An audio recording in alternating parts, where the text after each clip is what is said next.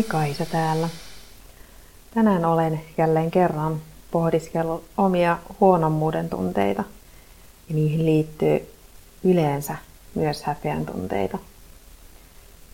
Ihan, ihan kuin mulla olisi suuri tarve itse mitätöidä sitä, mitä mä oon tässä elämässä saavuttanut, tai mitätöidä jo etukäteen sitä, mitä mä tulen saavuttamaan vielä jossain vaiheessa tavallaan ymmärrettävää ja tavallaan ei todellakaan ole ymmärrettävää, kuinka helposti se, että on tottunut tekemään jollain tietyllä tavalla, vaikuttaa siihen, kuinka vaikea on tehdä eri tavalla. Ja tuossa nyt ei sitten ollut kyllä yhtään mitään järkeä, mutta siis yritän sanoa, että tottumuksen voima on tosi iso. Ilmeisesti varsinkin tuollaisissa asioissa, joissa – pitää itseään huonona ja ajattelee, että ei pysty parempaan.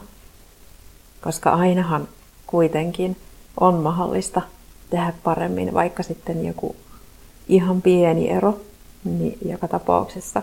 Ja tärkeintä siinäkin paremmin tekemisessä siis on se, mikä itsestä tuntuu parhaalta. Se on se lähtökohta, mistä pitäisi, mikä pitäisi aina laittaa ykköseksi, ei se, mitä muut ajattelee tai miltä muista kenties tuntuu. Mutta siis ne huonommuuden tunteet. Vaikka mä olen tietoisesti niistä pyrkinyt pois, niin silti ne on joka päivä elämässä olemassa edelleen. Ja tosi monenlaisissa asioissa myös. Ja usein silloin luonnollisesti, kun mä en ole varuillani, niin ne iskee voimakkaammin usein vielä varsinkin sellaisissa hetkissä, joissa mä oon tehnyt jotain, josta joku toinen ihminen on saanut hyötyä tai arvoa.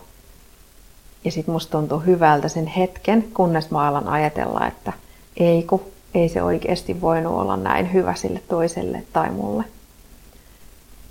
Ja mä olen joutunut opettelemaan pois tästä ajattelusta, että kun se niin sanottu huono omatunto hyvä, hyvän tekemisestä iskee, niin mä palaan sinne usko, uskomaan, tietoisesti uskomaan, että se oli hyvä juttu. Se oli hyvä juttu sille toiselle ja se oli hyvä juttu mulle.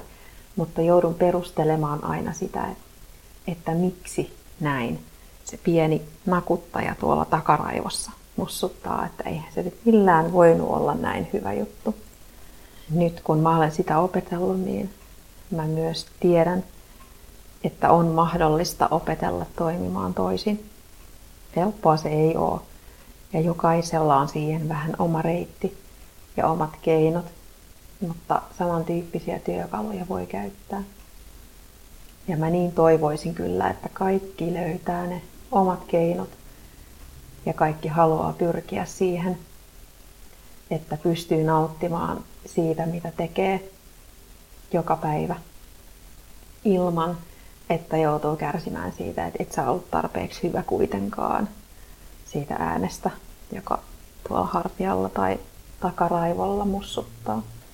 Ja jotta mä olen päässyt harjoitellut tästä ajattelusta eroon, niin on ollut tärkeää se, että mä juhlistan niitä pieniäkin asioita, joissa mä oon onnistunut.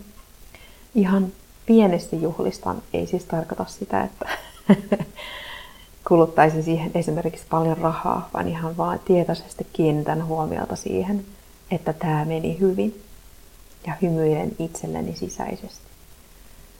Siitä on ollut mulle apua. Kiitos kun kuuntelit. Toivottavasti sait tästä oivalluksia.